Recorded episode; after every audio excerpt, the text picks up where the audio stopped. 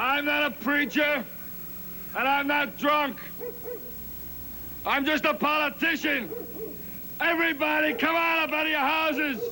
Clarence Hilliard is going to make you a super human being.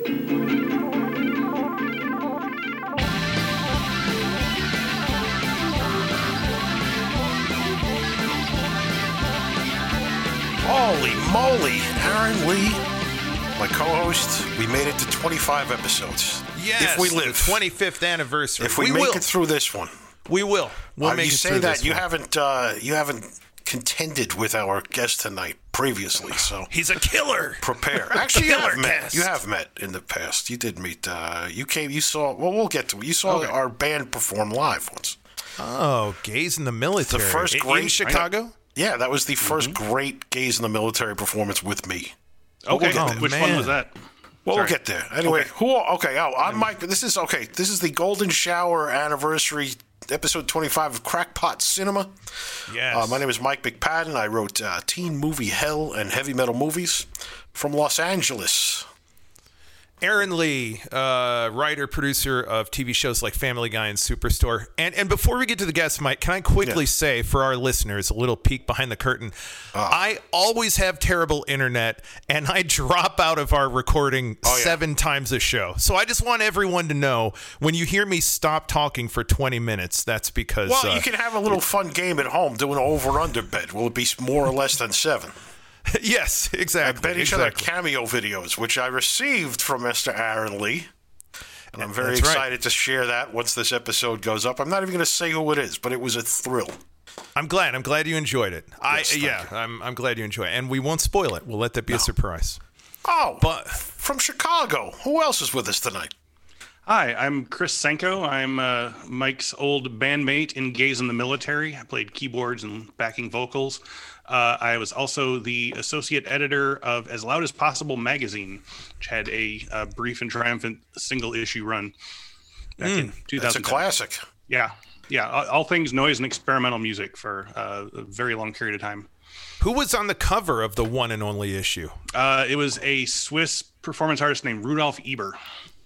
All right. Yeah, it he super had heavy. He had It's an a X super cool into his magazine. forehead and uh, had his arms pulled back far enough that it looked like he he was a paraplegic. It was a it was an, it was an intense cover. Yeah, it it, it It was a regular told a lot of Quimby's. Milo. Quimby's did did did great business with it. We really appreciated that. No, it was a very, it was a really fine publication. It was quite an achievement. Yeah. Issue And two, we, we worked on and issue two for about eight years, and before we finally decided that it's never going to happen. So I'm working on some other things. Oh, I'm still pulling for it. so, uh, this is already, this might be my favorite episode. And I'll tell Oh you my why. God. I feel the same way, by the way. I I'll- enjoyed watching our selections tonight more than I think any other episode we've ever done. I'm so not even kidding. We're I'm gonna so get there. relieved. Can I just say real quick? I've I've, I've been a, a fanatic of the Firesign Theater since I was uh, a preteen. Honestly, I, I think I got them when I was about 12, 13, and I never Gentlemen, know. Gentlemen, gentlemen, we are putting the horses' asses before the cart. Okay, Let me set the table. Okay. Okay. okay. please. Boy, this was good. Uh, I was going to say this is already maybe my favorite episode because I have done no research. I instructed Aaron Lee to do no research. And I'm going to say Mr. Christopher Senko is one of my favorite people I've ever met. Uh, in part for many reasons. Back at you. In part because, in the best, most affectionate, uh, affectionate sense of this term, he is a fascinating freak, and he freakishly obsesses over things that are fascinating, makes them more fascinating, and in doing so, makes himself more fascinating. Now, I have always been fascinated by the Firesign Theater, the famous uh, late 60s, early 70s counterculture surrealist uh, comedy group that put out a number of classic albums and stage performances, as well as some wacky movies that we're going to talk about tonight. And tonight we're going to talk about Martian Space Party, a short, and then Zachariah, their electric western, and then J-Men Forever, which was a staple, which was a, re- a legit midnight movie, but also a staple on Night Flight, which is where I saw it. And uh, now, Mr. Senko, begin. Okay. Well, I, I just wanted to say Start I'm. I'm, I'm so thrilled to hear that you guys enjoyed the movies. Oh, I loved it. I loved all three of Loved them. it. Yeah, loved all three. and I um because I, I think of the Firesign Theater as kind of music uh, like comedy cilantro. Like uh, there's some people who really like it, and then there's Yeah. people who just despise.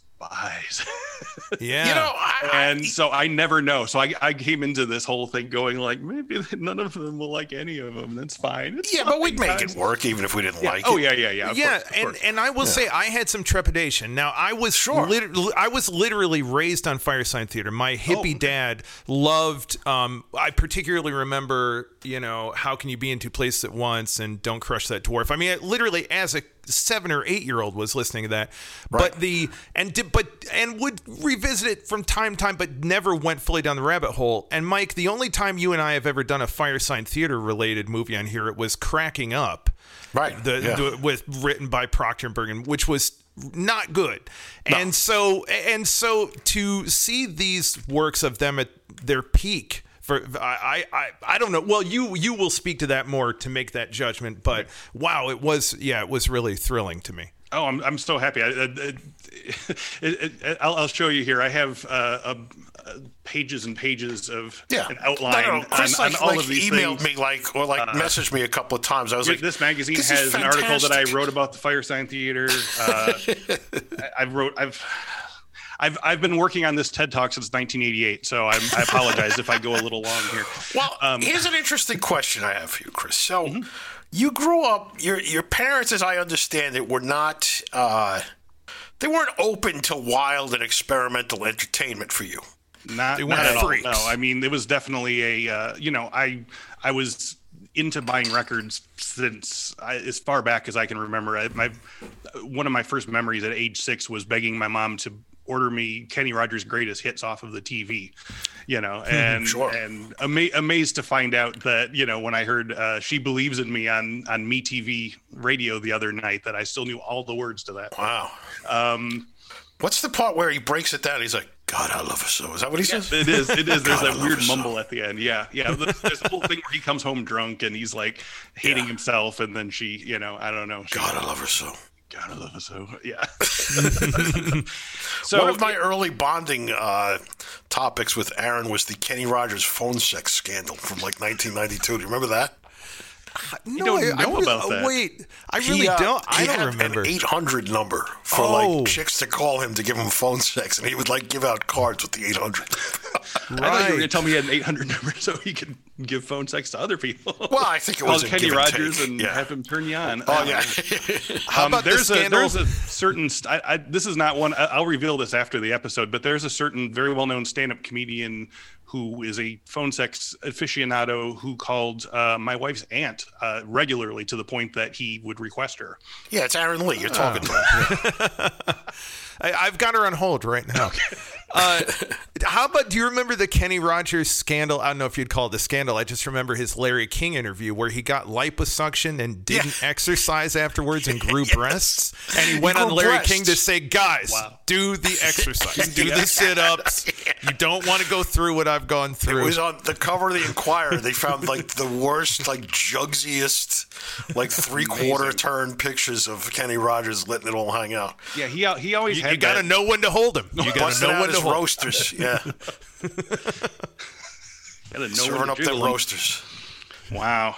He, So, yeah, Chris, he always, so, he always had Chris- that shiny face at later Oh years. man, you Yeah, tell yeah. funny Yeah. stories about like smuggling Frank Zappa tapes into your house. and Yeah, stuff. I, I, I, I read about that. Uh, I read that for uh, uh, Mike's um, rock trauma reading series. way yes, back when. we used to have a salon here in the Windy City. Yep.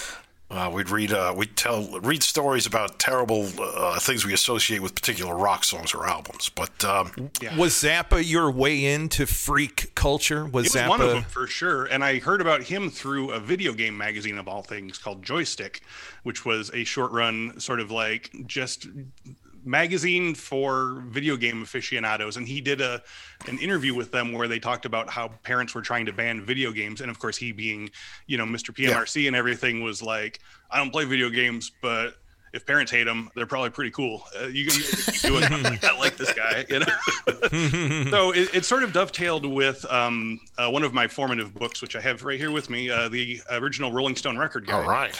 Wow. Um, yeah. This this this was sort of to me. I mean, you guys talk about all the time, but as as Danny Peary's guide to the film fanatic sure. was to you guys, like the Rolling Stone record guide, the Trouser Press record guide, like multiple editions Robert Christgau's record guides and stuff like that. Just devoured them. You know, like the, the the the, bindings are falling apart on them and things like that. So I found Zappa that way.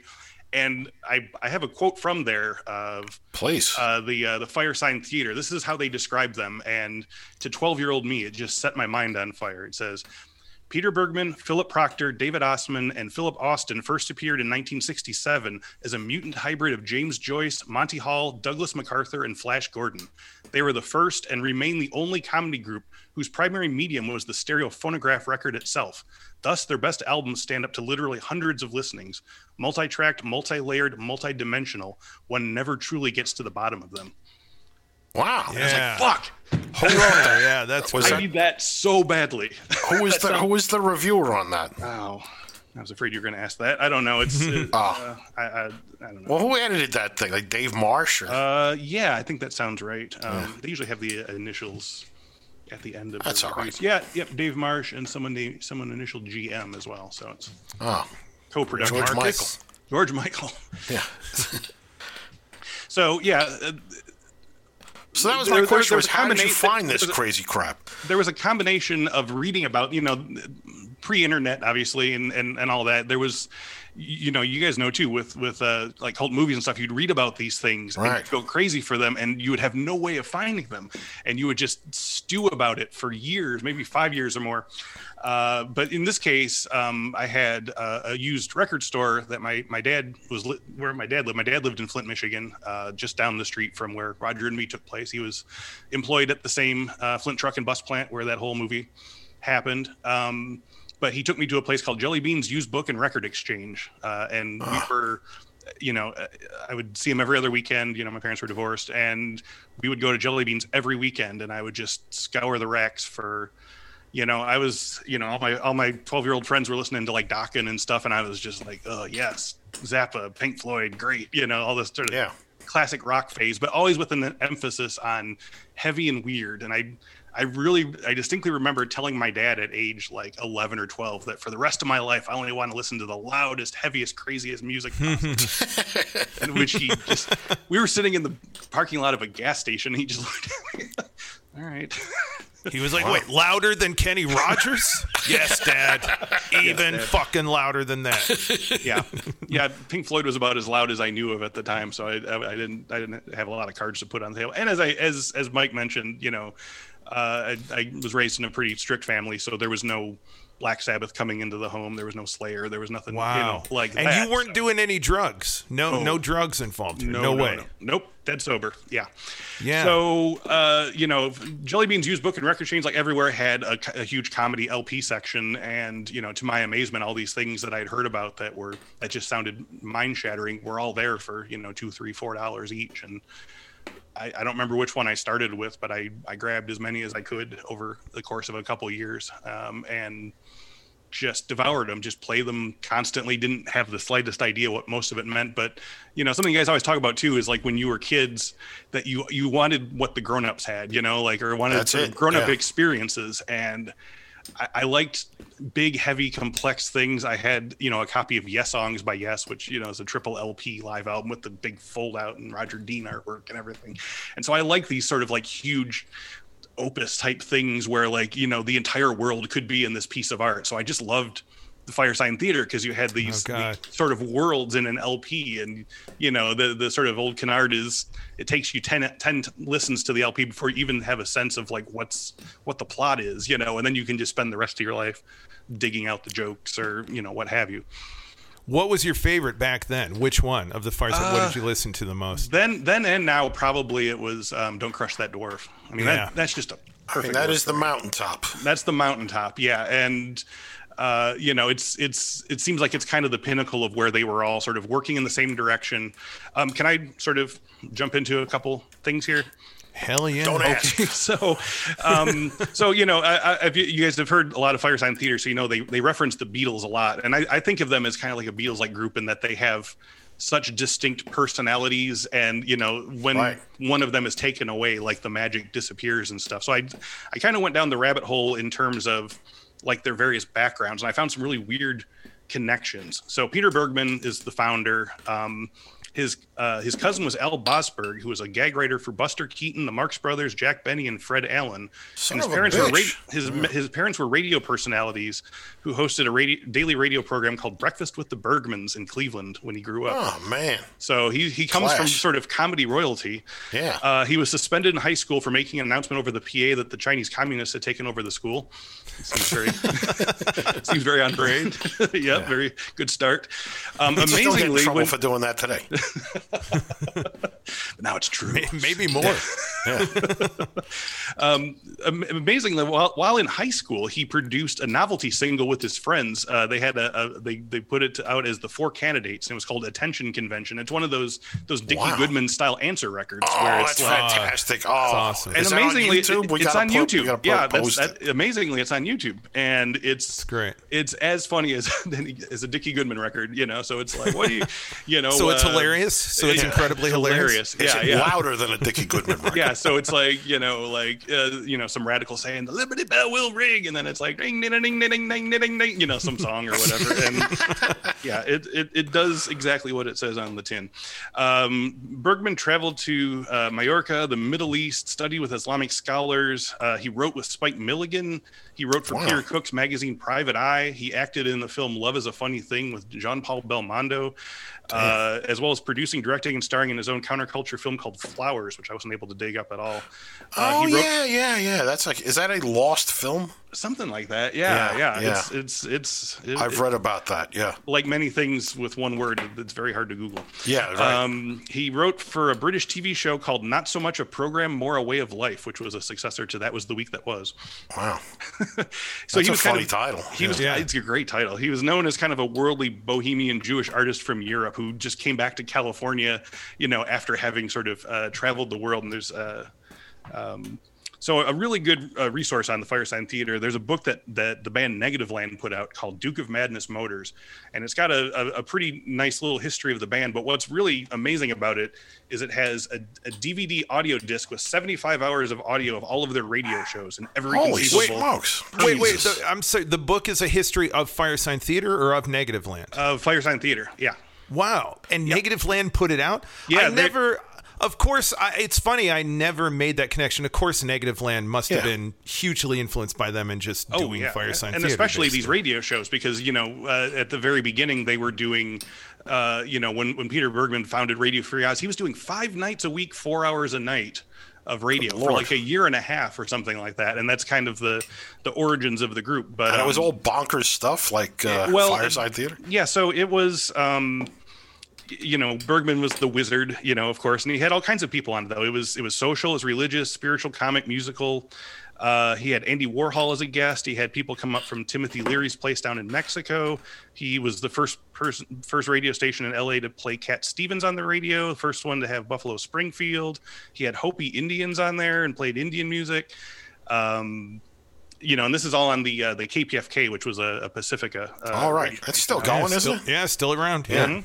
He, cre- he he he's credited with creating the first Love In, which was uh, an event that he organized and drew, depending on who you ask, somewhere between 8,000 and 40,000 participants. I think it was like a multi-day thing or something like Damn. that. Um, so Oh, real quickly, do you know was he also on when talking about LA radio? Did, was he also were they also on KRLA? Is that right? Maybe, Did I read yeah. that? I That- think so. It just I, I saw that somewhere and it just kind of blew my mind because that was the cheesy AM radio Mm. station. That's where Mm-hmm. Huggy Boy started, and I just Oh. can't imagine him doing that crazy shit. Well, didn't like um, uh, not the committee, but um, the David Lander, why am I not the Credibility Gap? Credibility they did Gap. stuff for KRLA, I think. I think no that was their home station. Okay, that makes sense. So yeah, so they, uh, you know, I- I think what what kind of happened with was, you know, they were doing three or four hours a night, five nights a week, and it was mostly serious and a little jokey. So he invites his friend Phil Proctor out from the east. Uh, Bergman and Proctor went to Yale together and, and were friends. But what was really interesting Just was like I looked me up, and Aaron. There you go. That's right. The, the great reunion. Uh, so um, Oh no, it was Hustler magazine. Sorry. there is a, there is a But screw- we took it to those Joycean levels too, just like uh, Proctor and Bergman did. absolutely there's a there's a, there's a screw anecdote coming later. So, so hang on. Oh, good. Thank God. Um, How, so- it's been too many episodes without one, Mister Lee. Yeah, it's true. You're right. So you know, I, I'm I'm looking at like the the bios of everyone, and I'm amazed to find. So Bergman, you know, did did a you know an answer record, a cut in record, and then Proctor says, uh, you know, he he's credited on a, on a Bob and Ray best of because like they used a tape of one of their radio programs that he had recorded as a kid in like the 50s. Like he was he was taping things since he was a kid, uh, and he says. Um, you know, when he was in, he he was from Goshen, Indiana originally, but he lived he grew up in Manhattan, and he said I I went up to this guy Valensis, who I think his name was uh, I think his company was the Sound Effects Company. He had a floor on 48th and Broadway, something like that. I went up there, and there were all these 78s of sound effects, and I bought some. It was amazing. You could play them and everything. I bought a bunch of car crashes.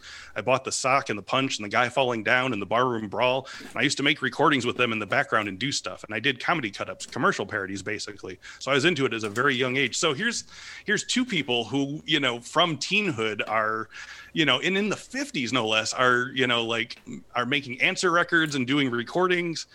Um you know he's he's the one if you know phil proctor i mean he's got 306 credits on imdb. He's just like the king of like voiceovers and cartoons. He's just got a And- rubbery voice And getting back and getting refamiliarized with them, you know, Mike and I always talk about how as we got turned into old men, we got interested in old time radio, and it's the Yeah. most boring, lamest thing you can be into, and we are obsessed with it. Yeah, I love and, it. And to be and to revisit them, to there, it really seems like radio was the formative. I mean, they're Yeah. just obsessed with that old time radio thing, and Oh, de- yeah. more so than television. Even Yes. it seems like Yeah, like so- that's their lodestone. See, Yeah. I think, well, you mentioned that, Aaron. What is the quote you said about, like, who was talking about Michael McKean and that generation? Paul Shaffer. Uh, no, it was it was um yeah, it was Norm Macdonald talking All right. about Michael McKean, Paul Shaffer, all those yeah, that generation of showbiz obsessed guys who knew everything about old time showbiz, top to bottom, this encyclopedic knowledge, but they also hated it.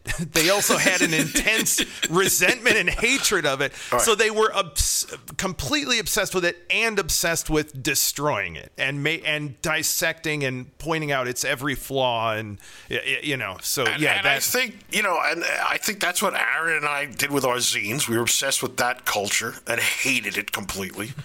and I think that's what uh, Gays in the Military at its best was also doing. We completely obsessed with rock and, you know, nudity and right throwing shit at the audience and uh, also hated it. So we and had movies to destroy it. and movies like Yeah. how many songs were written about cruising and how many songs were written about the world's greatest sinner i mean we Dr. would just Butcher, we, MD. Yeah. we just sat and watched cruise i think we watched cruising together like seven times or something like that it was a bonding experience it was 69 times. really- to be yeah. exact.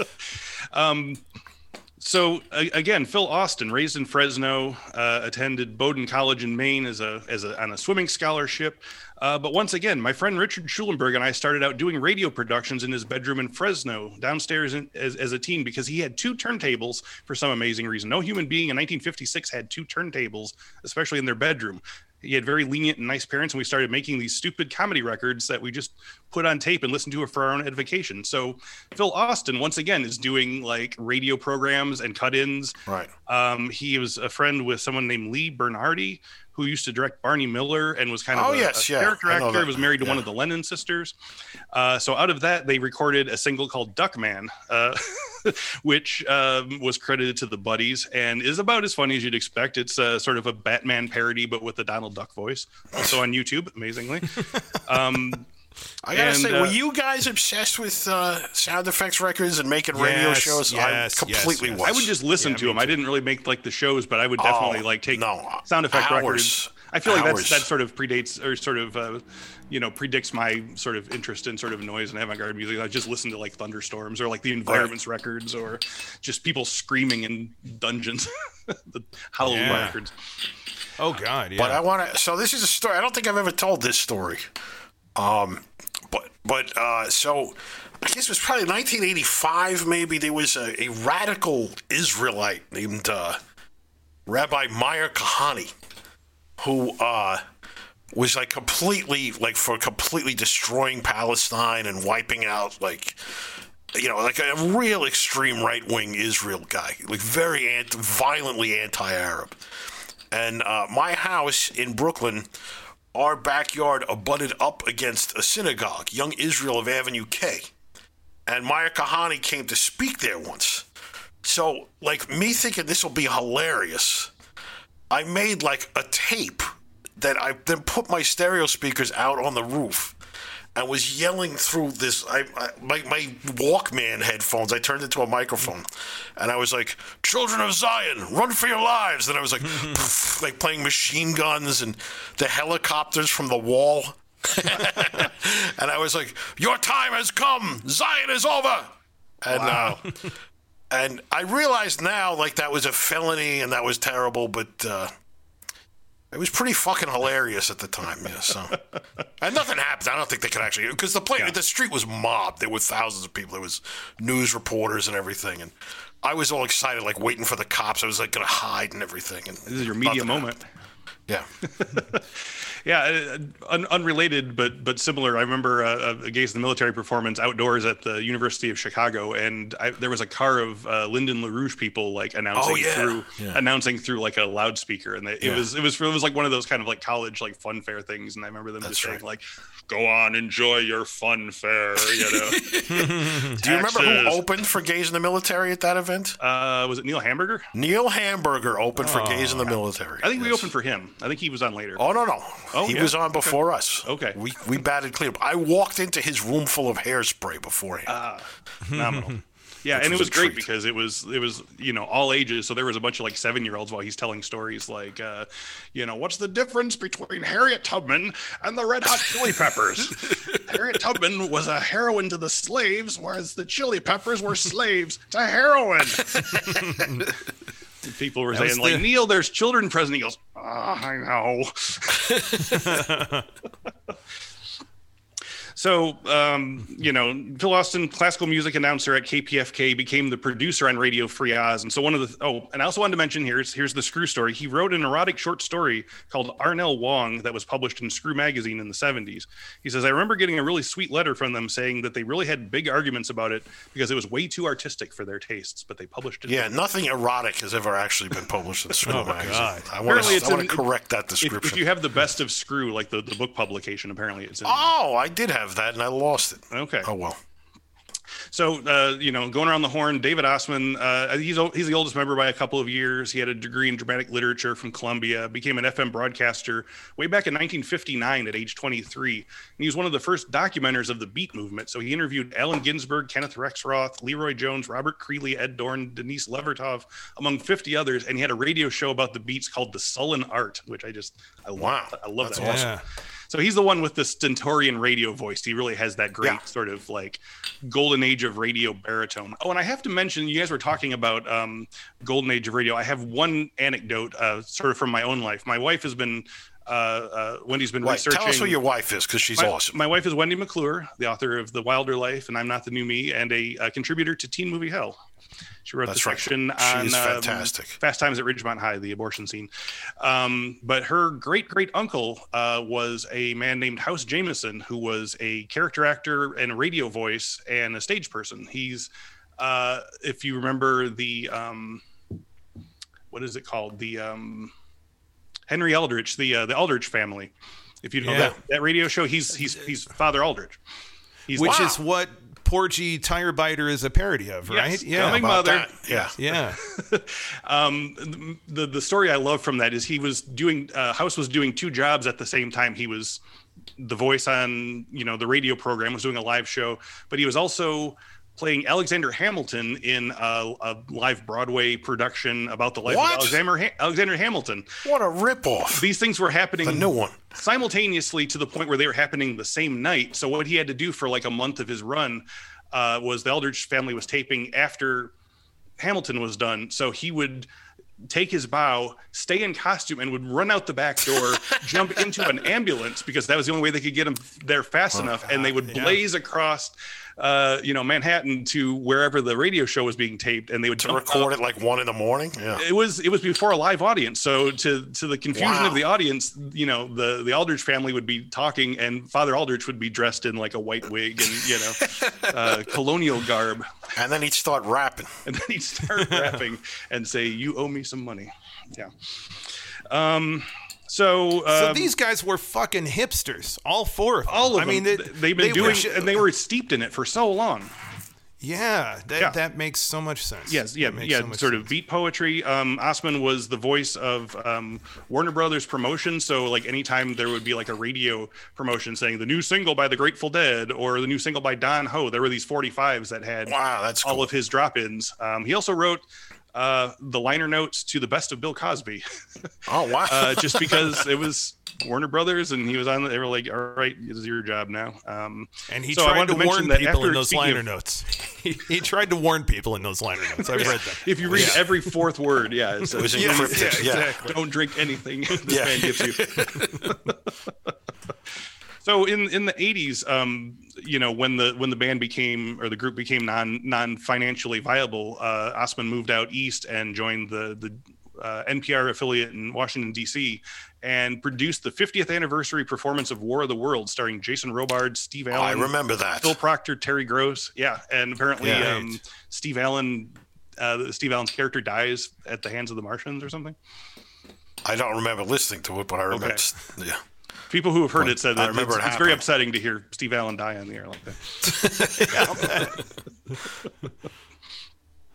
okay, so anyway, uh, you know, uh, influences you, we mentioned Golden Age of Radio. Um, the Goon Show was huge, uh, Which was also a Austin- radio show, wasn't it? another radio show. Yeah, Yeah. it was Spike Milligan and Yeah. Peter Sellers and Harry Secombe. Um, You know, very surreal. Very, you know, it's Mo- Monty Python was obviously hugely influenced by it, but Right. it's, but unlike Monty Python, it's those long form half hour stories. There were stories from history and Right. there were stories of detectives, and I mean, you can see you can see it right there. And then, of course, Bob and Ray and the Beatles.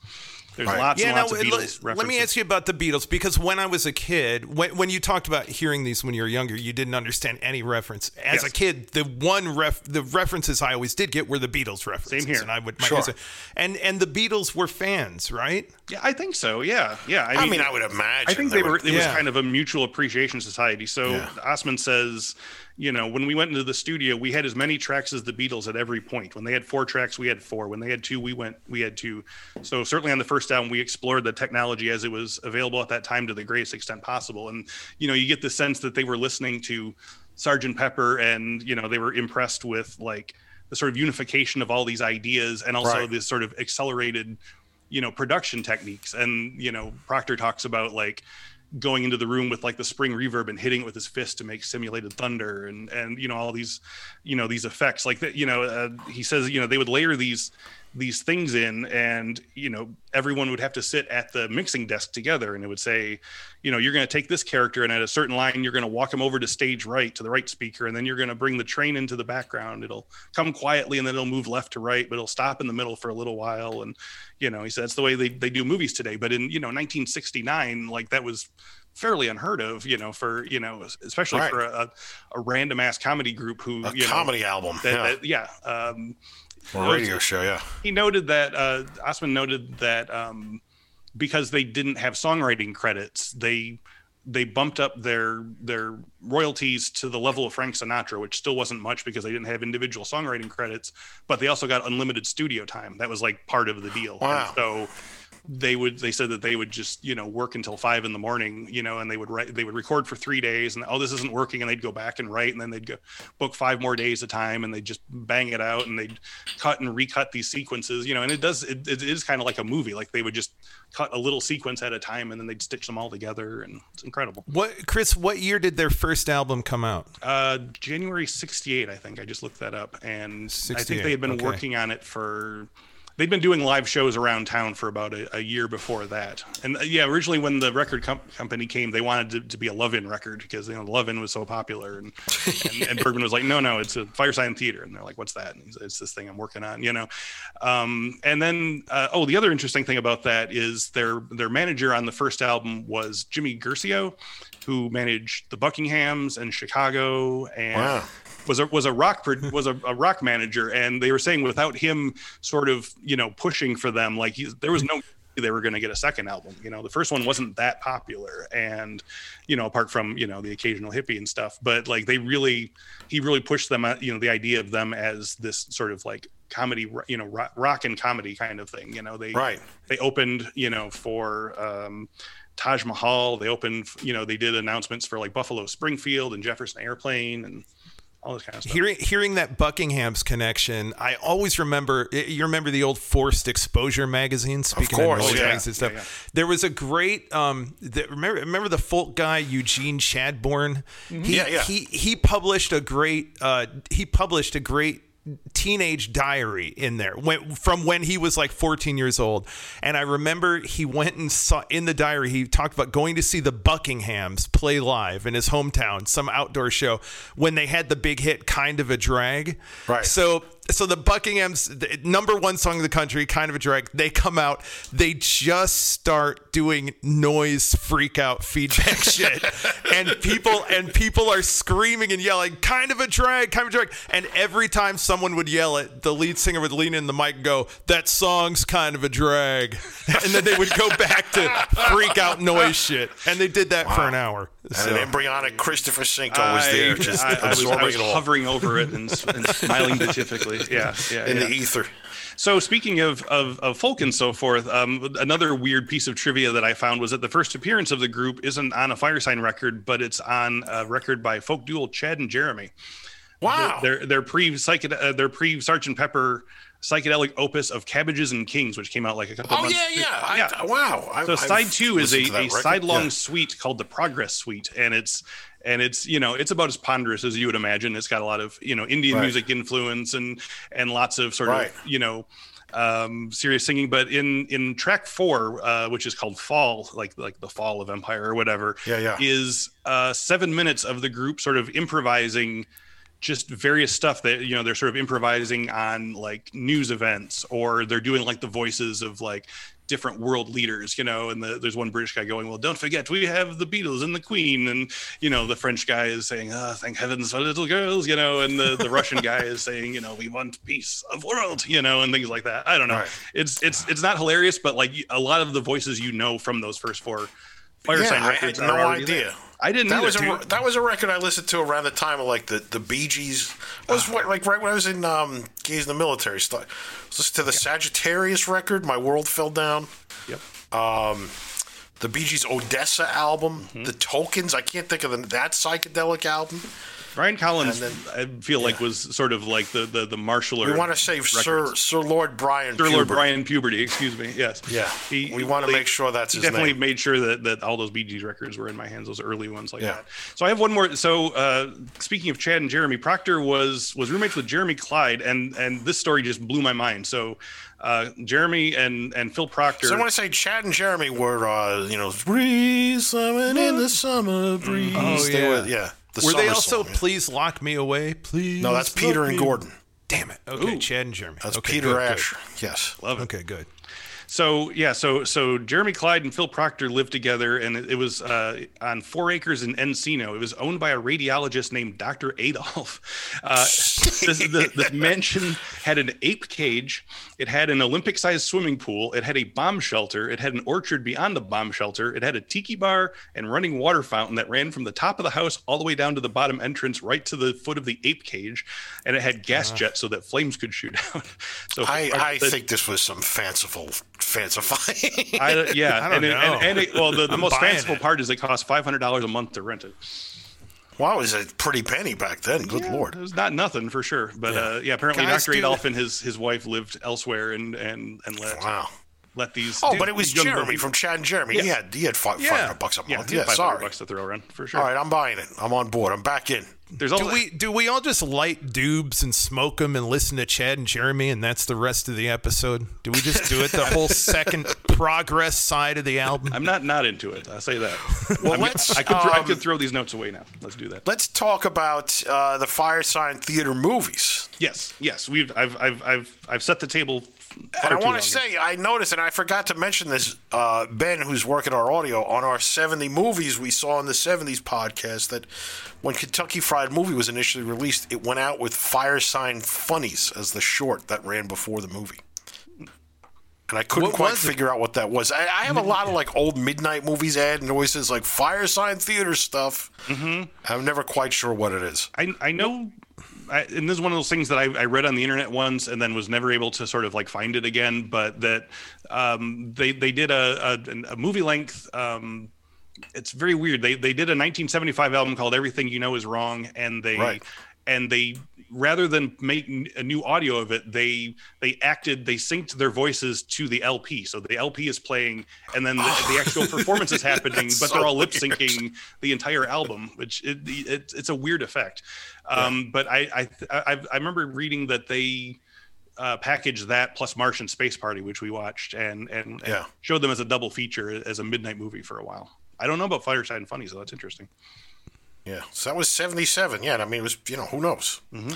So, all right, lay it on us. Fireside Movie Theater. That's Yes. the name of this episode. Yes. So, do you want to start with Zachariah, or do you want to start with Martian Space Well, Party? just just take us through how they got into movies and what Sure. uh, Okay. So, what, what movies they put out. Yeah. Um, well, the, the I, I I I sort of leaned us towards these three because it's it sort of gives three different sides of you know the the the, Right. the ups and downs of the group. Zachariah. Uh, it seems like they, ba- they, they it was right around the time of their second album. How can you how can you be in two places at once when you're not anywhere Right. at all? Uh, they just had you know some some popularity at the time, and uh, as it But do you have like a list of their total movies that they've released or been associated with? so, like Tunnel Vision Americathon. yeah television's I, I mean they're they're sort of associated that's not that, that's the problem is is what Right, happened I get after those yeah. first four albums is that the group really starts splintering a lot. Like they all did solo albums in the mid 70s uh, proctor and bergman became this sort of unit for a while. Right, Um, like so, so things like J-Men Forever is technically a proctor and bergman production even though it's Right. credited to the firesign theater. Um, zachariah they they didn't initially uh, you know initiate it. They were sort of brought in later to punch it up a little bit. So uh, the way i understand it is that uh, you know George Englund, uh, who had previously directed Shoes of the Fisherman, uh, you know was was taken on to direct this psychedelic Quinn.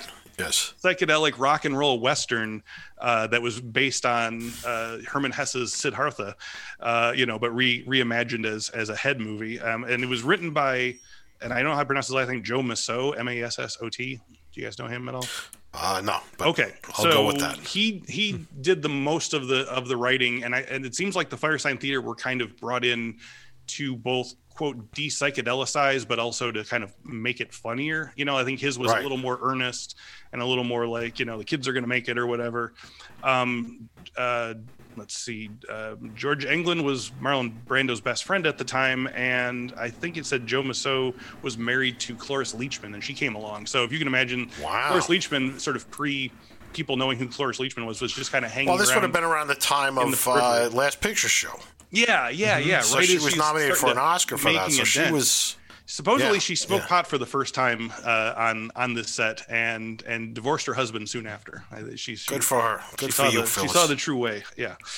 and started hooking up with Gene Hackman. Remember that detail from her book? No. That he was the mo- Gene Hackman was the most spectacular lover she'd ever experienced in her life. I've, I've never been able to look at him without thinking about that since then. I remember uh, Ed Asner on the Gilbert Gottfried podcast saying there were two people on the Mary Tyler Moore show that had extraordinary asses. One was was Cloris uh, Leachman. He said the greatest ass he's ever seen in his life. The other was Ted Knight. He said he had a huge, giant duck ass that he couldn't stop that. staring at, and it would hold the back of his blazer up in midair. Yeah, could see that. Yeah. Amazing. Well, I So, all right, so why don't we Can- now with we the can't short? stop thinking about it. It brought us all the, the silent shock thinking about Well, Ted we're all Knight's now ass. having like contact highs from just being around all this. Wait, fireside Mike, information. did you come up with a I uh, did. Oh, yeah. thumbs up, Good. thumbs down? I did. Yeah. Yeah. Okay. All right. What do you they? This got? is the only notes I've taken. Okay. Okay. Okay, I, I have four. oh, jeez. Here we go. Okay. Proctor and Bergman or proctologist and turd man, Great. I love that one. Porgie Tirebiter or fudgy Meyer Scheider, Great. Nick Danger or Dick Anus. Dick Anuser? Yeah. That's great. I Okay, like. and Wait, wait, what wait, was the have- first I one? have an epic Proctologist. Okay. I think we're all bozos on this bus, or I think we're all bowels on this porcelain bus. Great. I, I all I had was don't crush that dwarf or don't flush that loaf. That's the only one I had. I'm I like your Seiko. first one. Yeah, yeah. Mr. I'm so Seiko. glad you guys had. I, I was literally writing these notes until about seven minutes ago, and then I got on the air and I was like, "Fuck! I forgot to write the forgot to write my poop joke." I I I, I, I think I the, the I, I barely had anything. I, I I'm I'm I love all of those. I don't know. I'll- Okay, so I'll let's go them. Proctor and Bergman or proctologist and turd man. There you and go. all of these were Proctor and Bergman to me. Yes. Oh, yes. oh, for me sure. too. Yeah. And I was Yeah. definitely fearing potential proctologist and Turdman. Oh turd man. boy, me too. yeah, Yeah. yeah, yeah. I hadn't seen J-Men forever in a long time, and I really was It's fucking hilarious. Sure, But yeah, oh my god, great. Yeah, But let's go. Let's do the short one first. Let's Okay. do Martian Space Party. Sure, sure. Then we'll do Zachariah. Then we'll we'll close it out with J-Men Forever. Okay, so yeah, I mean, I would first of all, I'd love to, I'd love to get your impressions on on Martian Space Party because it's got such a long, fraught story, and I just, Wow. Yeah, It- I want to hear that. it's very interesting to, I, I- I'd love to know, like, with no context and whatever, what you guys thought of it. Well, Well, you know, it was a blast from the past. It was my uncle Bobby who recently passed away. Uh, turned me on to the Firesign Theater by explaining to me that Porgie Tirebiter was a parody of Archie comics, and it all. And I was like, I mean, maybe seven, eight, maybe. And it blew my mind. I mean, you know, even though my, my, that's not exactly right, but there's mudheads and everything. Mudhead, yeah, yeah. And uh, you know, and it was all part of, as you said, the rock and roll comedy thing that, as a child, I latched onto, in the form of, uh, you know, National Lampoon uh, and Saturday Night Live and and all that stuff. And this being the most uh, and intellectual uh, extreme of that, and still being hilarious, even though I had no idea what the fuck it was Right. um, I still thought it was really funny, and it was it was it's something that happened to me later with SCTV, where as a kid, I'd watch it and I'd be like, I know this is rich and full of something, and I don't know what it is, but I'm just going to laugh at the funny people here. Yeah, and And then and finally, when I was like, of- I don't know, 14, it all kind of clicked. I, was, I got it. yeah, and then as you as you watch it in, at different points in your life, you're like, oh, that's where that came from. I've been I've been reciting that line for years, but I didn't realize it was from you know that thing. There's- Yeah, I, I'm. I'm. Uh, told, I told Mike I'm reading this this book Nixon Land by Oh, Rick yeah. Perlstein, which I'm obsessed with and I love. It's and fantastic. So it's so and being like deep in that, and it's and that book is really about the basically the birth of the culture war. And to see how these guys just uh, were, were so of their moment and embodied it so well. And and watching this the thing that blew my mind was how well they worked as a rock band like you're saying. yeah. you know i've watched that video footage of the the, the famous uh, national lampoon lemmings show. Right. honestly i mean it's it's cool as a curio but it didn't make me laugh or it did not it did not hold up to me as piece comedy whereas this thing the the writing and the performance level is fucking mind-blowing for a Yeah. comedy show it's really intense The manic performance, but also with complete control and Yes. mastery. yeah, Yeah, that that does simultaneously f- have moments that are it's clearly int- intensely scripted, and then moments that feel improvisatory that perfectly flow in and out of it, and it rocks, and you can hear that they're killing with this crowd, Yeah. and they're whipping this filthy hippie audience into a, a frenzy. You know, That's- like so it's like describe Black Sabbath. what the movie is. Yeah, that, well, that's that's the thing. You know, of all as I was writing down, like, what is it I like about this? Like, the thing I love most is just how berserk the audience sounds through the whole thing. Yeah, and it's yeah. not just that. I mean, a lot of them are like reciting the lines from the old albums and stuff, but they're just in the moment, you know. And there's like just such an incredible uh, interplay, and they're you know they're jumping from idea to idea, and they're th- clearly throwing on costumes at this complete manic pace, you know. And Uh, so, it- so, and it's a live, like you're saying, it's a live recording. That Yeah. was this a was this just a typical Firesign Theater show? What's the story So, like? Yeah, so uh, I, I want to sort of start I'm, I, at the risk of being solipsistic. I wrote an article about Martian Space Party and about the LP that that came out of it, which was called Not Insane. Um, so a, a friend told me this story about a moment in high school that helped sort of shape his sense of humor. Uh, you know, he sat next to a guy in science class, and they'd spend the whole hour cracking wise. So in the front of the room was a human skeleton hanging on a hook at the teacher's desk, and each day when they'd come in, they had this private joke where one would point and go hey look it's red skeleton you know and they just ha ha ha ha every day hey look it's red skeleton ha ha ha. So the last day of school arrived and one of them said you know i'll give you $20 if you like during class jump up and point to the and say hey look it's red skeleton and you know what come what may.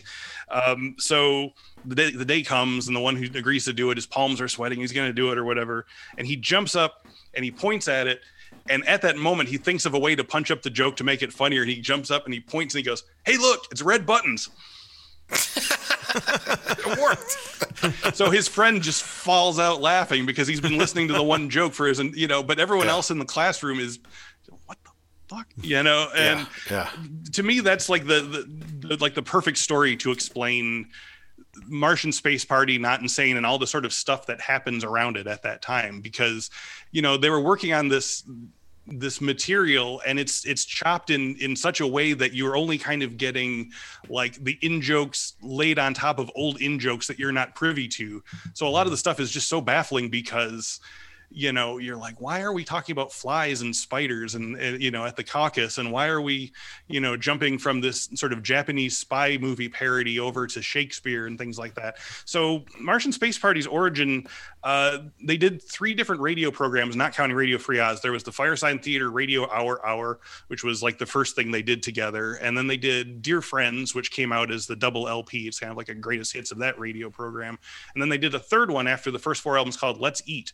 And it was 12 episodes on kpfk and they were working on all these new ideas and stuff and at the end of it it was this big live celebratory blowout in the kpfk studios which is where they are uh, and it's the original version is 90 minutes long. Like it's an hour and a half full performance uh, which only is only around on this in this negative land book. The the audio the dvd audio has the full 75 minutes. You know there's a couple of like they cut into some like rock songs and they just fade it out and then they fade it back up. But it's you know the stuff that you saw is a very tiny part of this incredibly long winding complicated incredibly paranoid thing that they were working on. They were tossing the i ching they were sort of randomizing you know a lot of their experience. And um you know there's there's references to something called radio prison a couple of times. They someone says you'll be sent to radio prison and radio prison you know banishes the unfortunate minds of rational thought.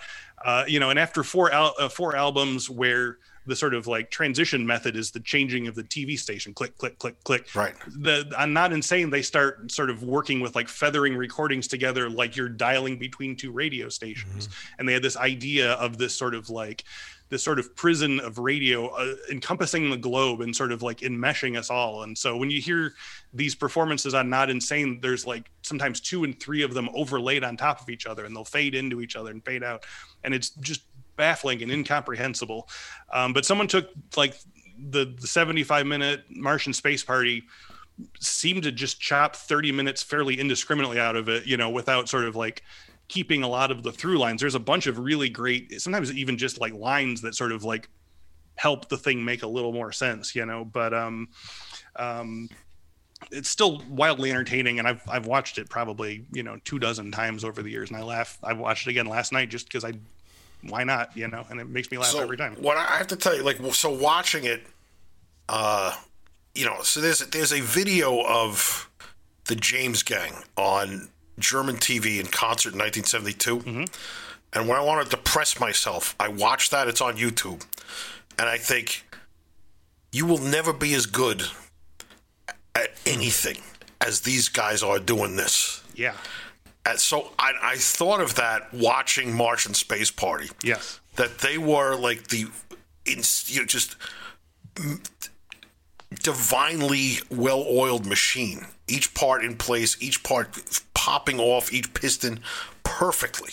And they're doing this one thing that no one else has really even attempted per se. Like, there's not Right. that many people who do firesign theater like things now. You know, there was like Duck's Breath, Duck's Breath Mystery Theater, and you know the occasional The- sort of like comedy, you know, comedy theater type things, but no- nothing of that sort of like, you know, density of illusions. You know, like making like James Joyce refer- references next to pot humor, next to, you know, old Flash Gordon serials. Right. And there's The like, only person who's even come close to me, I was thinking watching it, in terms of uh, there's some of the writing that reminded me of it. The only person that's come close is the British uh, comedian writer Chris Morris. Oh, God, who, yes. who did the Day Today and Brass Oh, Eye. yeah. Yeah, and, yeah, and, Brass and if you Eye, hear yeah. those early Day Today radio shows, like he's the only guy who had that kind of density of of writing. But God, yes. but it but it's and he did actually go into that kind of stream of consciousness thing with like Blue Jam and stuff. But but yeah, but the nobody nobody has matched that that insane But then, density. how about how severely did I freak out when I put on fucking Zachariah and the James Gang is in it? Uh-huh. Like in Oh, the first God, minute. yeah, connected Yep. connects it all together man everyone, everyone who was doing the best thing they've ever done were doing it all at the same time for that one moment and like that And- and you Shakespeare know- parody, like like think how hard it is to like do Shakespeare regular, like that they were able Yeah. to sort of like write a simulacrum of Shakespeare and make it like legitimately funny from line to line. Like And this is everything- while like putting on like you know novelty glasses and fright wigs and stuff. No, like, no, running it's back and everything from like fart humor to like stuff that you would only get if you like knew the original play. You know, Right, right, sure. And, and they're doing the thing that you and I always say is the funniest, Mike, which is they're making fun of people about 15 or 20 years older than them. It's Yeah, like, right. it's the thing that's the source of all humor, which is the equivalent of a kid imitating their parents. And Right. The, the thing that cracked me up the most, for whatever reason, was when they were being essentially serious newscasters talking about how the president couldn't get into Monster Island and he was crying. He was Oh, crying because he couldn't get. Like the recurring thing about the president is crying again. It, again, just especially from reading that book, like it is such a hilarious vomit of 60s angst. It's great. Oh, you know what we have to do? Remember, Aaron, I found all those uh, Nixon, those weird Nixon movies we had never heard of, like Millhouse and stuff. Yes. When we yes. finish Nixon Land, we're gonna do that. We'll do Oh, that that's a episode. great. That's Yeah. a great idea. I would. God, I'd love that.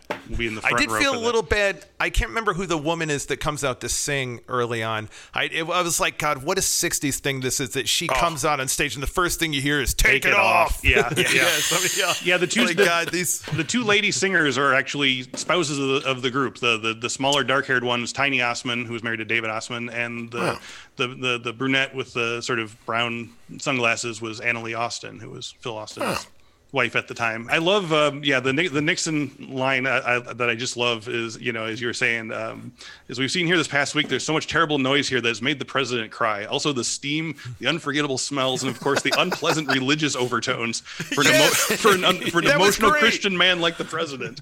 Yeah. That was Unfor- great. unpleasant religious overtones for an emotional Christian man. Even the president has been deeply affected by them. Anyone can see this by the fact that he just doesn't know what to do with his hands. You, You, just know, imagine and- someone just. Uh, Yeah. and and when and when I read in that book about the Yippies and their what was basically their street comedy political theater, I mean, yeah, this it must have been thrilling for an audience to see it so done right like this. yeah, you know? and at, and at such, like you said, such velocity and such sort of. Yeah. um, um, there's a bunch of lines in the original that really make me laugh, and there's one that I think, like, it really it gives you a sense of like the paranoia that they were sort of steeped in with, like you say, with like Nixon land and the prospect of him being reelected and all. But there's a uh, there's a like a Ma Bell phone parody where like you know a girl's breaking up with the boy on the phone, and you know he's like, wait, who's who's paying for this call? And she says, you know, whose credit card are you using? And she says, George Wallace's. Uh, and then Proctor jumps in and says, yes, no matter where you are, we'll find you and plug you into somewhere where something is happening. And remember, no matter how unpleasant it is, remember you're paying for it. Yes, whether it's in the air of your car or in your bed, we might be listening to what you've said. Brought to you by Interact, God. the international branch of arachnid in- industries, which again ties back together the, whole "stop killing spiders" thing. You know, The hippie obsession with Ma Bell, Ma Bell. is Ma so Bell, is yeah. I, Yeah. I love that the the obsession. yeah, phone phone freakers. Yeah, yeah. and uh, the president's analyst, where uh, it turns out Ma Bell is like the They were the secret government that controls everything. Another another great line uh, related to Monster Island that did, somehow it's like it, it cuts off right before. I think someone found it to be a really bogue joke, but they said something like the president's most comfortable with monsters, most like himself, and then it goes on from there. Godzilla, destroyer of New York, Rubbergon, destroyer of Washington, and True Man, destroyer of Hiroshima. I just wrote, ouch, in my notes. That's great. Oh, That's a great joke. Just the, any, I mean, the, the use of Monster Island is the funniest fucking thing. it I've really heard. is. Yeah. Yeah. yeah, He was denied access to the Forbidden City, and he says, "Well, that is the most popular ride on the island." Yeah, so the, the the full 75 minute version, there's a whole side plot with um the the father of young guy, the uh, the, the Japanese you know motor detective named Hideo Gump Senior, and he has a there's like a whole space age bachelor pad sequence. Uh, there's this incredible four person interlocking monologue that's on Not Insane, and you know I'll send you guys the link on on YouTube, but it's it's it's one of the most crazy interlocking things I've ever heard, where they're they're each sort of reading part of like a different absurd commercial and they're sort of like standing on top of each other. There's like a there's a whole thing about like used cars but there's also a thing about selling demons. There's a thing about sitting on a dog um, which also brings up another thing that's on YouTube. Um, back in the '60s, uh, the the four of them did a, a bunch of commercials for Jack Poet Volkswagen in Los Angeles, which was Wow. a Volkswagen dealership. And so late night movies, suddenly the Firesign Theater would be on your screen doing these one minute absurd TV commercials in costume and in voice and doing the sort of broad Mexican voice and you know what have you. Um, I don't know where I was going with that, but anyway, um, Martian Space Party, love it. All right, so let's go to Zachariah. Yes, yes, yes, yes. So yeah, Zachariah was like I say, it, it came out around uh, what 1971? Is that the release date? Right, Yeah, which is so now El Topo was 70, That sounds right. That's right. right, Yeah. Yeah. And, and then when and was it's a- Greaser's Palace? It's a year or two before Greaser's Palace. I think Greaser's Palace like 60, 73 maybe. Yeah, mm-hmm. okay, so it's Yeah. it's right in the nexus of that. So Yeah, and it's and it's kind of like a, a sort of a midway point in in Yeah. that regard, like because Yeah. you know it's like the thing that I kept thinking about while watching the movie is if you scrape away all of the psychedelia and all the sort of like hippie humor, like it's a pretty solid like western plot. completely. You could you know like like. John Ford or someone could have absolutely made, you know, this story of like childhood friends that go out on their way to become gunfighters and, you know, one joins the gang and the other finds himself, you know. I mean, it would have been like a, you know, early 60s so we should say what Zachariah Western. is, as you said, Yes. you know, based on uh, Siddhartha and um, what's the is the guy's name? John Rubinstein, the lead Yeah, actor. yeah, son he's of- very good. Looks like son of- Guthrie. Son of Arthur Artur Rubinstein, the uh, the, the Oh. yeah the the, See, the I told you I took no con- notes. conductor. Yeah, Yeah, um, yeah. I found and that his one out. best buddy is uh, Don Johnson. Very young Don Johnson, very uh, cherubic. And this is the Don Johnson. We have to also do an episode on the wild young Don Johnson with Oh uh, God, he's so good. Magic Garden he's of Stanley so Sweetheart. friggin' good Boy, in everything. Yeah. It's crazy. Yeah. Um, he's so fun. Boy, his dog, right? Uh, uh, the Harrad Experiment, Mm-hmm. uh, Cult of the Damned, aka Angel Angel, Down We Go. Um, yeah, we got to do all that. Anyway, Yeah. yeah, Uh, so it opens with uh, Zachariah gets a box in the mail, a wooden box that contains like his six shooter. Yeah, while while So- he's getting the, the the parcel in the mail, as you say, we see the James gang sort of setting the stage. It's you know the middle of the desert, and inexplicably there's you know amplifiers and a drum kit and a and a transparent guitar, and and they're just playing this heavy rock, and then you see the, the, the I mean, package but like arrive. beautifully mounted, Oh, God, beautifully shot. The fucking music could not rock harder. Oh yeah. Yeah, that, that, that gorgeous sort of like sunrise and the sort of Yeah. you know lens flare and into the, the, and the amplifiers Great. that look like actual like you know monuments in Monument Valley. There, they Mm-hmm. look like actual rock formations. I know you're. It's- oh, go ahead. Oh, I was just gonna say it's funny, Mike. Last week we talked about the Legend of the Lone Ranger, which was Yes. so terrible, so awful, and and I was saying, and this movie to me was so done right for Yeah. the the hippie western because I said. When we watched that, I said like it should have had like the William Tell overture, but the rock version. Like There it was, and yeah. that fucking kicked in here, and I was thrilled. I was like, God, these guys really they they got it. They knew what to do. You Yeah, know? yeah.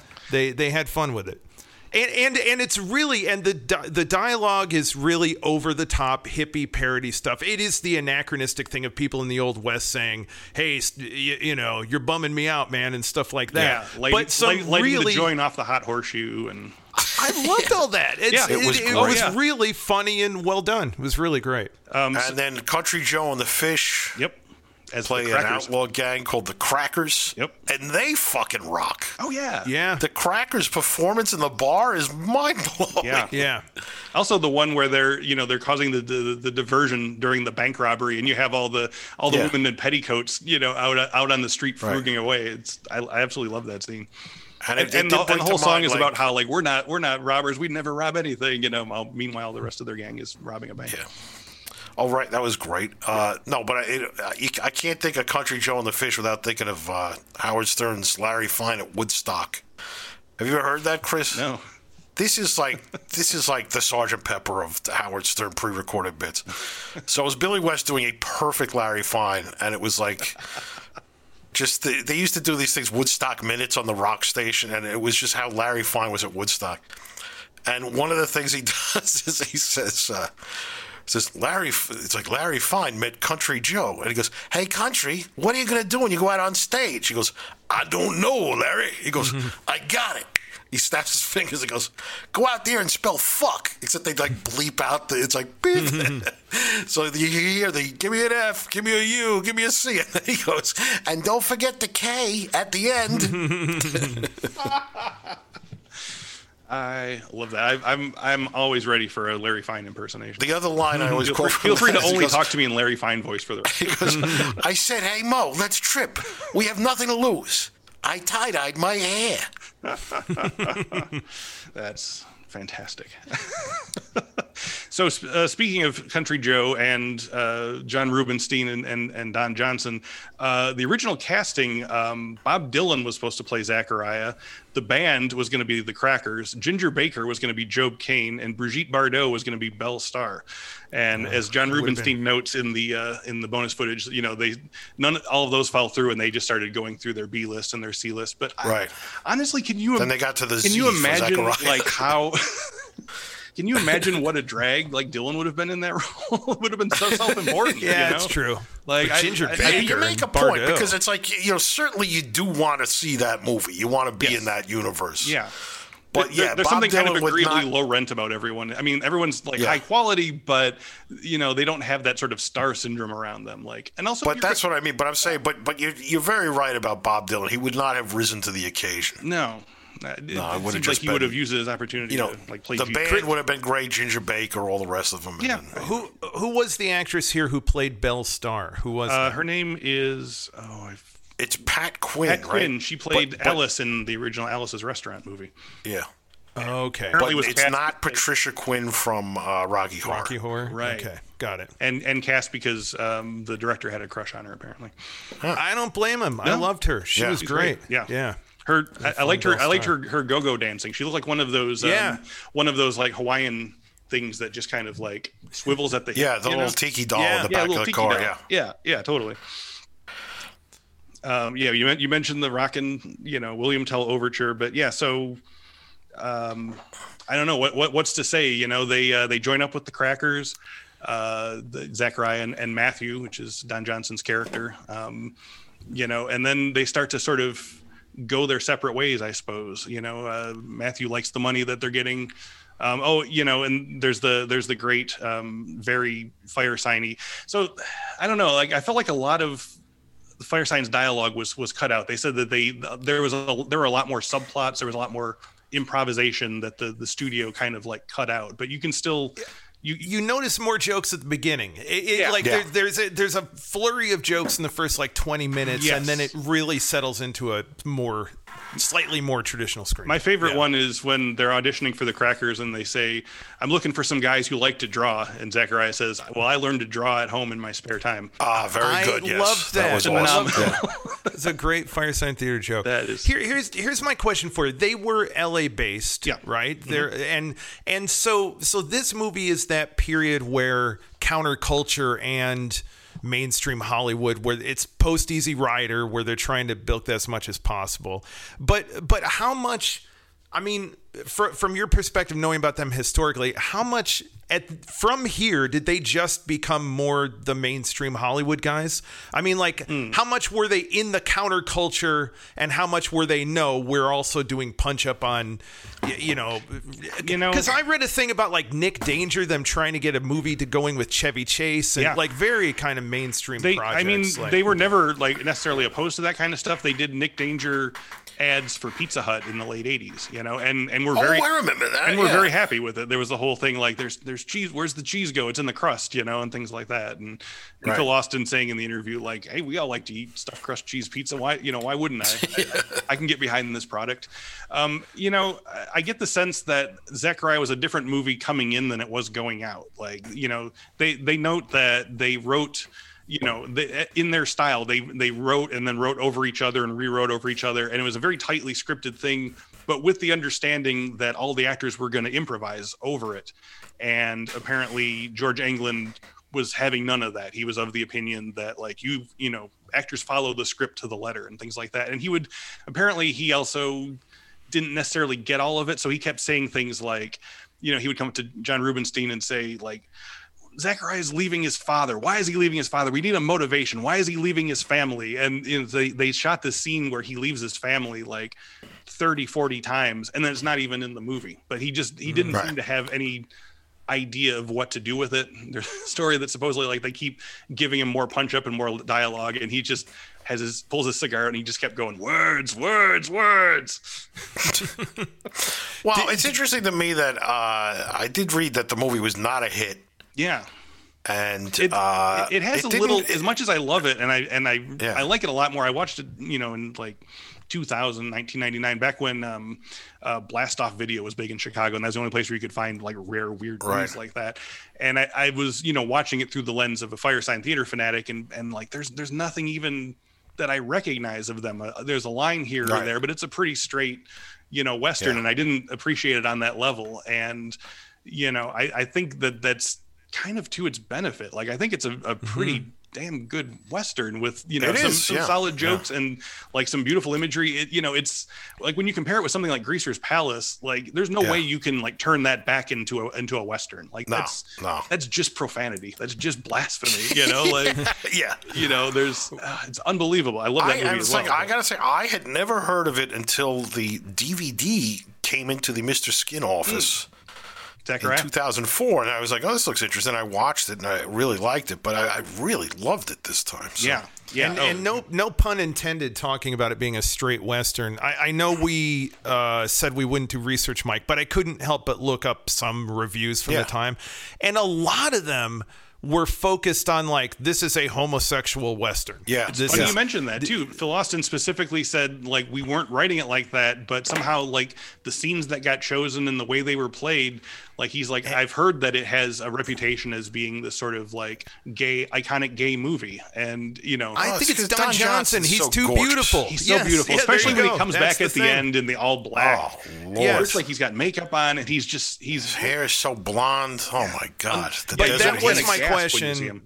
But that was not their intention. They No. weren't trying to write. Okay. No, All I right, uh, yeah, and, and and again, there were I think there were a lot more um, diversions, a lot more sort of like you know the the plot kind of wended off a lot more than it did, and and I think when they saw the final product, they didn't really recognize the thing that they had sort of originally you know put together.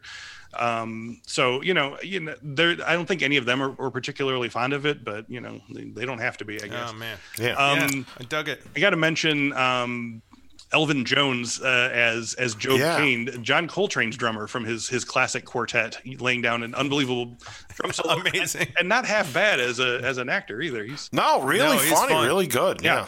Yeah. That, that, And and they, oh, go ahead. Go ahead. I ahead. say there was that was apparently a, a firesign theater uh, nuance when you know the guy comes in to challenge him and he and he shoots him twice, and then he takes the guy's gun and he just says shit, and then he hangs the gun up. a, a nice nuance that uh, apparently that, that was from the original plot.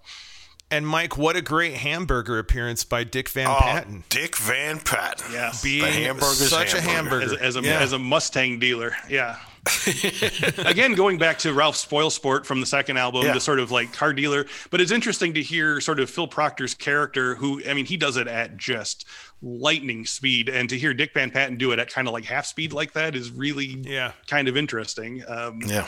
you know, and and again, I think they said they probably wrote it with the idea that he would you know improvise in the moment and stuff. But again, completely funny just the way it is. All right. So, one J Men Forever. Do you know any? Oh, one more. Do you guys know anything Oh, about please. the? Do you, do you know anything about the New York Rock Ensemble? That's the group that uh, is playing during the uh, during the love scene between Zachariah and Belle Starr. Who all take their shirts off? Yeah, who are all naked during the love scene. I love that detail. Yeah. But yeah, I mean, if, if it's to be believed, they have a, a cellist and two oboe players in the group at, at, at one point, you know, so it makes me think that they sort of like beat ELO at their game, you know. Wow. Oh, what was the story those with that? Because guys that's a name I've definitely heard. I've, Do you know I've never never heard of it. Um, the, the, the the the banjo and and fiddle duo is called White Lightning, uh, and apparently they appear in the beginning of the movie, but were cut out, and they sort of represent Zachariah's like tie to his home. And once he sort of meets the old man and starts living the natural life again, that the sort of like the country music comes back, and he he sort of leaves his urban ways and goes back into you know his sort of purified self. And then Right. um, uh, I guess that's it. Yeah, and then James Gang rule. Okay, sorry. J Men Forever. Yes. So, uh, this is an amazing achievement. So, what it is is uh, a series of old movie serials like Captain America and Zombies of the Stratosphere and uh, Batman. Who else was in this? Shazam. Shazam. Um, The Crimson Ghost. the Crimson Famous Ghost. Crimson of this is one where you guys are going to be able to, to to lap me. I think I didn't really have like, a lot of access to these old kind of like you know 'cause you guys were watching. I was talking Yeah. about watching like movie of the week and you know, Yeah, yeah. just, you know having all these great TV stations and you know New York and wherever and and I don't remember seeing any of this stuff. So I'd, I'd love to hear what you guys know about the original. I would always see it at. Uh, did you watch uh, Matinee at the Bijou, Mike, on PBS? Always on? PBS, yeah. Always, yeah. Always. That, that was like a. It was like a. Hey, let's all go to the lobby. Like we're gonna show you an old black and white movie. We're gonna show a serial, a cartoon. Uh, yeah, would I used to love that. It was the full program that you would get at the Bijou, but not the Bijou here in Chicago, right. which was the uh, world famous gay porn theater. Yeah, That's a, that whole, would have that's been a a cool different show too. Yeah. Yeah, that would have been a good show too. yeah. but it, so yeah, uh, and what it is is they've just took pieces of all these serials, assembled them into a spy movie, like a crazy. I don't know how to describe it even, but it's perfectly logical and makes sense. And overdubbed a lot of it in the manner of you know what's up Tiger Lily. Yep. But they they but What's Up Tiger Lily is one movie Yeah. with jokes dubbed over it. This is a whole shitload of shit stitched together. Mm-hmm.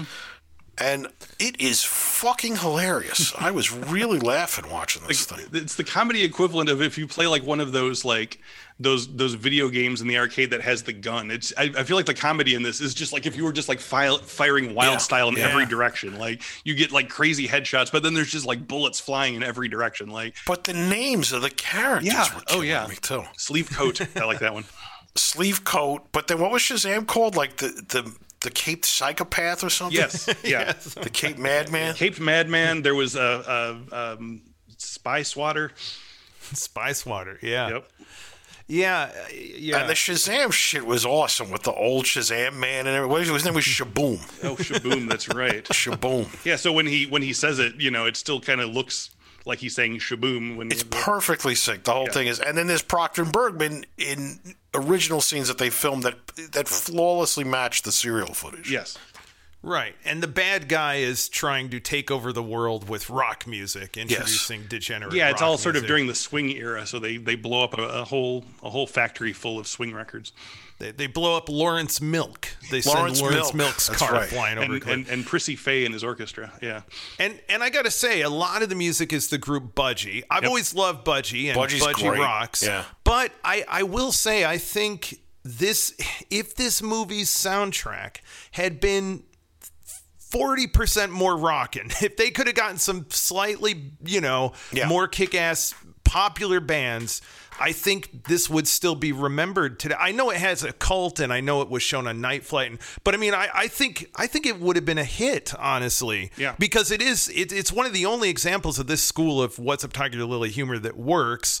It I think the music, if they had gotten Cheap Trick, if they eh, you I, know, you know, I got to agree because I, the music does just kind of sound generic when they keep Yeah. going to and, the and it's evil also rock played music. a little too low. Like it's, it's Yeah, that was the other crazy background thing. It was like, music, blow and it so out, you hear something motherfuckers. heavy happening, but it's it's sort of happening under the storyline. Yeah. and so if this had been Sabbath, can you imagine? Yeah. Or, you know, if they could have gotten yeah, But I like think you it would have said, you been know, a, the heavy metal soundtrack. So you'd have oh, like, yeah. you know, Sabbath, Journey, Yes. Nazareth. Yeah. Yeah. I assume they just couldn't afford it. Cheap but, Trick. uh, yeah. yeah, but Don it- Felder. something about the volume of it makes Sammy it sound more like interstitial music than actual. But you know, like I I, I, I thought a lot of it was stock music until I saw at the end. I'm like, oh, it's all mostly budgie. Me Yeah. too. I, I, I was surprised that it was Budgie, and I was like, is it the same Budgie? Is it the guy from Siouxsie and the Banshees?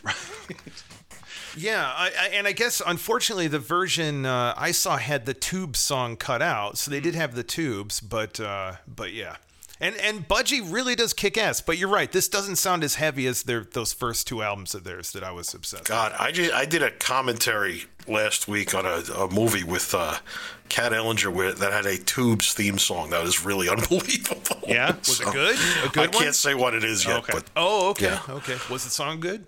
the song was it was rather astounding. But you know, it was the Tubes uh, saying we have to get a third hit before we go before we fade back into being the Tubes. Right, right.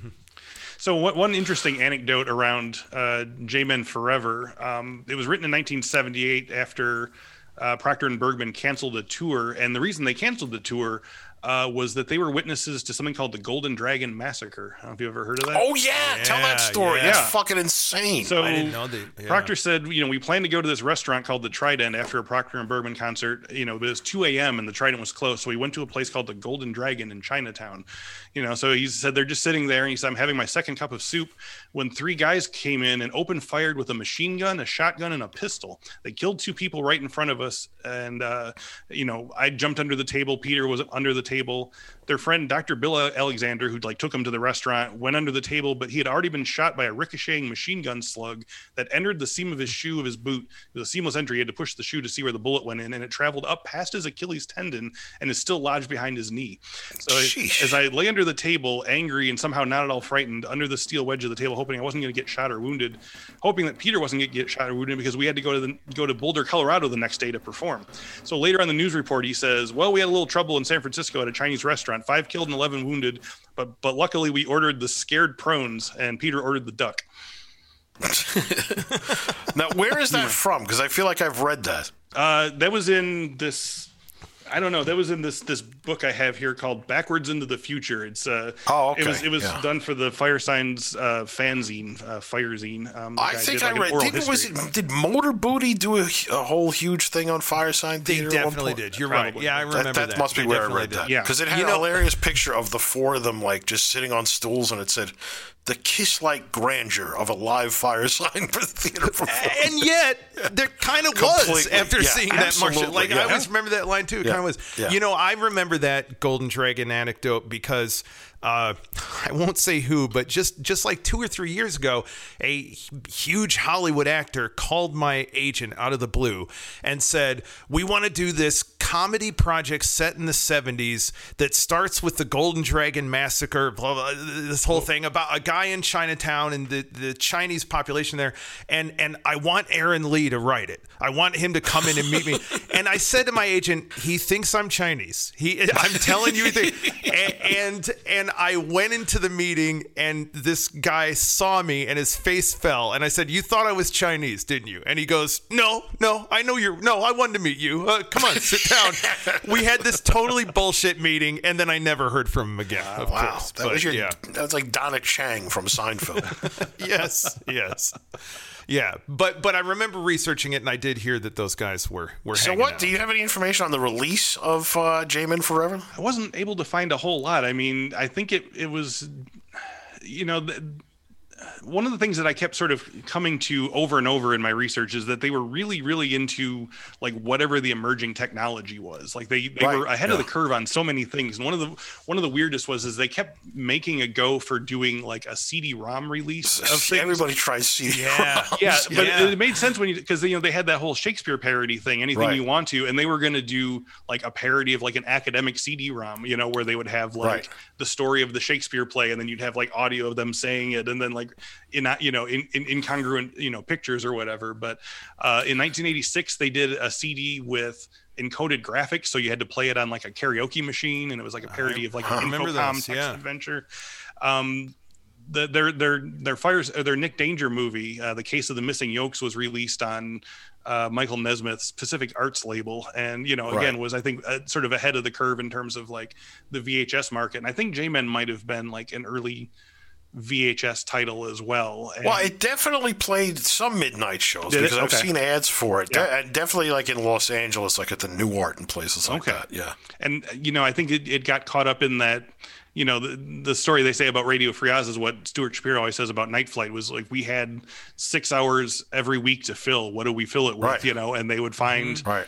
You know they i mean they would find like you know actual you know old serials and things like this so i'm sure Yeah, sure. you know, Absolutely. scrambling this with you know you know with j-men forever with like original you know cap you know commander cody Yeah. or whatever it's a natural match so you know and I, I think it sounds like they you know were would get requests to play it again and again i think it was on night flight a lot actually It was, yeah, because that's where I saw it. I had not heard of it, and it you know really blew my mind as a teenager. yeah when did you Um, guys get get night flight because i didn't have cable until We didn't early have. 90s. I, I got. Oh. We got cable in my house in 1987, the same year Night Flight got canceled. Okay, So- yeah. Right, Yeah. because I was go- I was gonna say 82 for me. At But I would least see it 83, at if my uncle's 82. house if I go to my friend's house in New Jersey yeah. or something. I remember seeing it and I would have people tape it for me. I remember would seeing just it give them once like at an like a eight-hour tape. sleepover or something like that. And Right. just being like, my God, Night Flight. Yeah.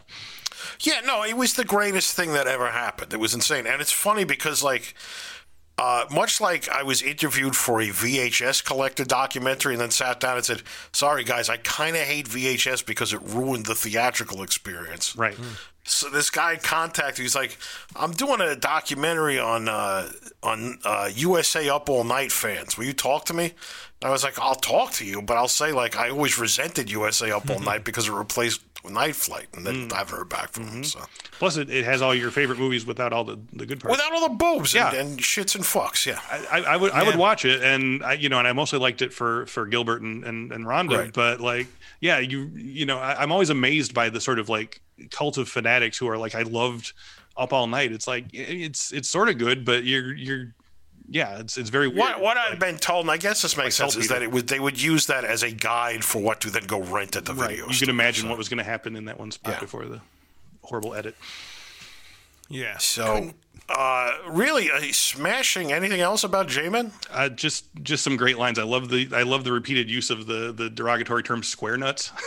Square nuts. Yeah, get that get out was of here, great. square nuts. Doesn't he, somebody call somebody four ears too, which was ears, that's amazing. another good four one. ears. Yeah. Oh yeah, that was great. Yeah. I was like, that's ears. really that's insane. He tells those those horrible DJs, "I'll pay you all the coffee and cigarettes you can drink." yeah, that's right. and you don't know disco from Crisco.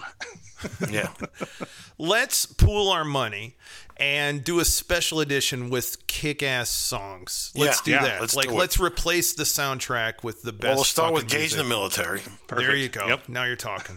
We'll go to And then mild just keep punk with gays in band. the military. Mild punk band, Penis Your Majesty. There you we'll go. Put them in. Yeah. Phenomenal. So Yeah. we should talk a little bit about gays in the military, Chris, before Sure. you leave. We Love like to to. do a little personal stuff. Yeah. So, uh, 2003, Mm-hmm. I met a gentleman named Sir Lord Brian Puberty, Mm-hmm. who said, my, my, my, my, my, band's playing at the, the uh, Fireside Bowl, man. You should go see me, man. Mm-hmm. So I, I like this guy. And uh, I think you were there, Chris. The first night, like the night I fell in love with Sir Lord Brian Puberty, we were at Santulo's Pizzeria. Mm-hmm. And out of the blue, he says, "You know, man, I'm uh, I'm really looking forward to my divorce, man. I'm like, I'm gonna feel like a new man, a fresh start, a new me. Of course, he didn't have a girlfriend at that point, let alone was he married. It was just like one of those like perfect, uh, as we then called him, Major Trips. That was his nickname in the military lineup. Yeah, he's, he's And then, uh, so I went and um, I brought my uh, skin turn from Mr. Skin, a uh, remarkable young woman named Meg McCarville. who uh, author, got an and it, yeah, I published author of some amazing stuff, and um, she got her internship. She called me um, out of the blue. She was graduating UIC, but she needed intern credits, and she was like, "I'm gonna work at a porno company." So she just kind of randomly found me. And uh, yeah, we took her on as a skin turn at Mr. Skin. Oh, I was like, so do you are you interested in anything like that? And she's like, yeah, here. And she sent me pictures of like this of this project she had done where she strips naked, gets on top of this naked guy, cuts off his dick and eats it. And I was like, how fast can you get down here? You found a friend for life. so we went. Uh, Can, you tell your Gaze- story about uh, like one of my favorite things I remember about you when you just before you joined the band, you were saying that uh, one certain band made you hate rock and roll forever, and then that gays in the military brought you back to rock and roll. Oh yeah, yeah. It was the Jon Spencer blues explosion. Because I was such a huge Pussy Galore fan, and then I went and I saw this guy with like supermodels around him, like bucket his hips. I was like, I, I I'm out. As Rock I remember, you said that he was on stage going. Yeah, he's going.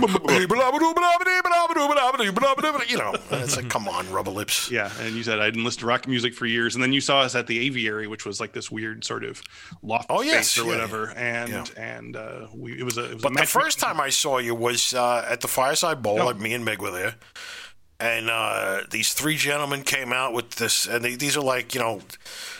These are guys who are not uh, built like Jon Spencer, let's say, and this little tiny girl on the drums, and uh, they stripped down to camo speedos, and then played the most fucking insane, god awful, ugly, brilliant music I had ever heard. Song- songs I said, Meg, you and I are joining this band. And she was like, okay. and that's what we did. Song titles include Beverly Hills Cock, Chocolate Stroking, When We Were the AIDS Team, and uh, yeah, all, all sort of sprung from the mind of Sir Lord. Sir Lord himself, Lord Brian yeah, and, and, and Mike came along and really kind of kicked up, I think, the the visual aspects of the group. Like this was at the point where we started to do more of a like a Parliament Funkadelic thing, where each of us had kind of our own sort of persona within the group and our own Yes. costume. Um, you were able to bring in uh, our ladies auxiliary, That's right, the whack offs. whack offs, and later the Get. And uh, Chris, I have to say, was the physical and uh, visual focal point of the group. I don't think that's true. Uh, you absolutely were. I think all the And I why think all the naked women on roller left. skates were the visual center. of- well, that's an all that you make a point there. But um, no, so so you saw us, Aaron. That was the first show where it all came together. Meg was in the persona of she who cannot be uh, tamed, which was our little homage to the dwarves and he who cannot be named. yeah, the lu- And, uh, the lucha mask. Scum-. Yeah, then she became Scumbelina, the porn fairy, after that. And uh, but that was the night. It was this insane blizzard, and we packed the fucking Big Horse, Yeah. which was like our cavern club. We played there once a month. It was this little rot hole uh, Mexican restaurant that had a uh, performance space in the back, and they had like cocaine on tap. It was the most fucked up, insane place. That place was cool. lawless. Yeah. That place was cool. Yeah, it was Yeah. like a little like counter in the front. You right? ordered like dinner, you'd. I recall. You were the I- one and guy I who enjoyed ever it. got food. I enjoyed it. Yeah, I thought it was very good. Armando, the owner, I remember after our first show, came up to came up to Brian and said, "That was disgusting. That was horrible. That was repugnant. Please come back anytime." Well, we did pack the fucking place in the middle of With a blizzard. with alcoholics, like we just packed it with people who like drank the bar dry and acted like lunatics the entire time. Yeah, the last show I was at, I mean, Scumbelina had like a whole stack of porno mags that she was handing out to people in videos. And I remember at the end of the night there was a, a literal bonfire pile just full of ripped up porno magazines. Well, that was that was probably the show that like scared scared me. That was yeah, that was my last show. And oh, that was your last was show. my I'm glad show, you went yeah. out in high style. did, so yeah. we had uh, at this point we probably had like six women that were dancing for us, and then Miss Julie Fabulous was the MC. She was our queen general, and um, it was so fucking out of control. And so I would give Meg, uh, we would get free porno DVDs and magazines, and she would just like physically assault the audience with them. and then there was girls on roller skates, and we had two like really huge lesbians fucking on the floor with a strap on, and but it was so like insane. And we had a people were like overturning chairs and shit. And i got so scared. And brian who is a fucking worrywart by nature, who would tell us like, "Don't don't use the drink tickets, man," and things like that. He goes, "All right, man." He's like, "I am not impressed. I am not impressed with what you motherfuckers are doing." I want to see you tear this fucking place apart. I was like, holy shit, I think he just committed a felony. Yeah. and that was truly like the Ziggy Stardust. I was like, we're going to have to break up this band because Yeah. these guys, these kids are going to kill a man. Uh-huh. But, uh, and then we lost Chris, and it was never the same again Yeah, after that. yeah, yeah. So- Four four years. I mean, when you hear the records, you, you would not believe that it it took three nights a week of dedicated practice to sound like we did, but uh, it really did. It was a it was a toll. But anyway, it was it was it was so much fun and so horrifying and so life changing and and got Yeah. got to meet Mike out of it. So And but we're, you know, and there's no brotherhood like when you're in a band, in a band with somebody in speedos. Exactly. totally. So uh, this has been fantastic. Thank you, Chris. Thank you. I We want to say uh, so glad. we have a, a way of closing. We like to ask our guests to uh, say crack or get off the pot. Well, first say you know your name. This is and crack or get off, but put your own spin on Mm-hmm. Yeah. crack or get off the pot. This is, this is Chris Senko for the Firesign Theater. Until next time, don't forget crack or get off the pot. Thank you so much, one and all. So classy. Thank you. Thank you. awesome. Thanks, Chris. That was awesome. Thanks, I appreciate it. Thank you so much. Super great. That was a, a blast, and I'm I'm I'm beyond excited that you guys were were into it. Yeah, I'm, I, I- I had a I had a whole I had a whole script set up just in case you guys were like, this was all terrible. Like, well, you know, there's no, no, I know, I know.